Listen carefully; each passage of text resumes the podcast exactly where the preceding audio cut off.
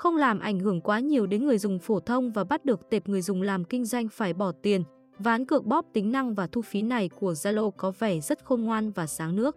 Như đã thông báo và dâm gian từ trước, từ ngày 1 tháng 8, ứng dụng Zalo bắt đầu hạn chế một số tính năng, đồng thời thu phí người dùng nếu muốn sử dụng đầy đủ tính năng.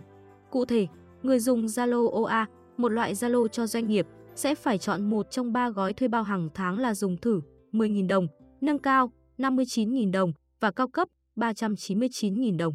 Những người dùng cá nhân vẫn được sử dụng gói miễn phí nhưng bị giới hạn một số tính năng.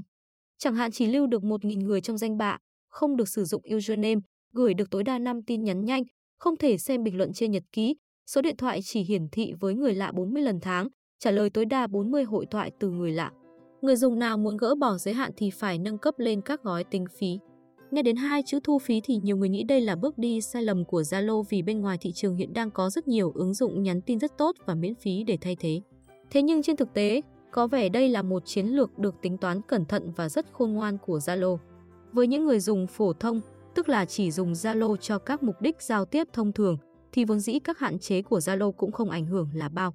Chẳng hạn giới hạn trả lời hội thoại, nếu không phải là dân kinh doanh, làm ăn nhiều, thì chẳng ai kết bạn mới đến hơn 40 lần một tháng và 1.000 người lưu trong danh bạ là quá đủ cho hầu hết tất cả mọi người. Chính vì không ảnh hưởng nhiều, nên người dùng phổ thông sẽ ít có khả năng chuyển nhà sang các ứng dụng nhắn tin khác. Thêm vào đó, hiện tại Zalo đang có rất đông người dùng.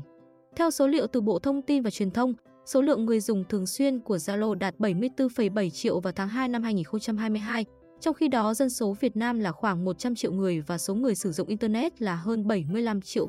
Hay nói cách khác, hầu như tất cả ai dùng Internet ở Việt Nam đều dùng Zalo. Không chỉ vậy, thời gian sử dụng Zalo trung bình hàng ngày tương đối cao, khoảng 28 phút, tức là gần sấp xỉ Facebook 30 ph và cao hơn Messenger 20 ph. Với những con số này, có thể thấy Zalo đang quá quen thuộc với người Việt Nam, cộng thêm việc bóp tính năng gần như không ảnh hưởng gì nhiều nên người dùng phổ thông càng khó chuyển sang dùng ứng dụng tin nhắn khác.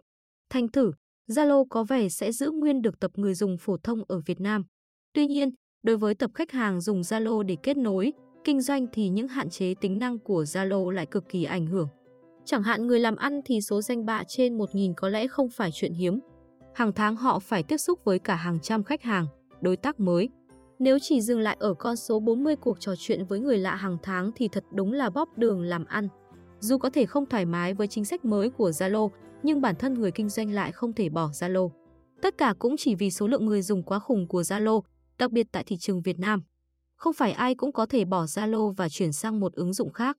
Tức là nếu người kinh doanh nghỉ chơi Zalo, họ sẽ mất kênh thông tin liên lạc với một bộ phận khách hàng rất lớn. Và khi đã ở trong thế đã rồi, họ phải chấp nhận bỏ tiền để sử dụng các gói tính năng không bị giới hạn. Như vậy là Zalo vẫn giữ được lượng người dùng phổ thông và bắt được người dùng kinh doanh phải nộp tiền. Một chiến thuật rất khôn ngoan và sáng nước của Zalo.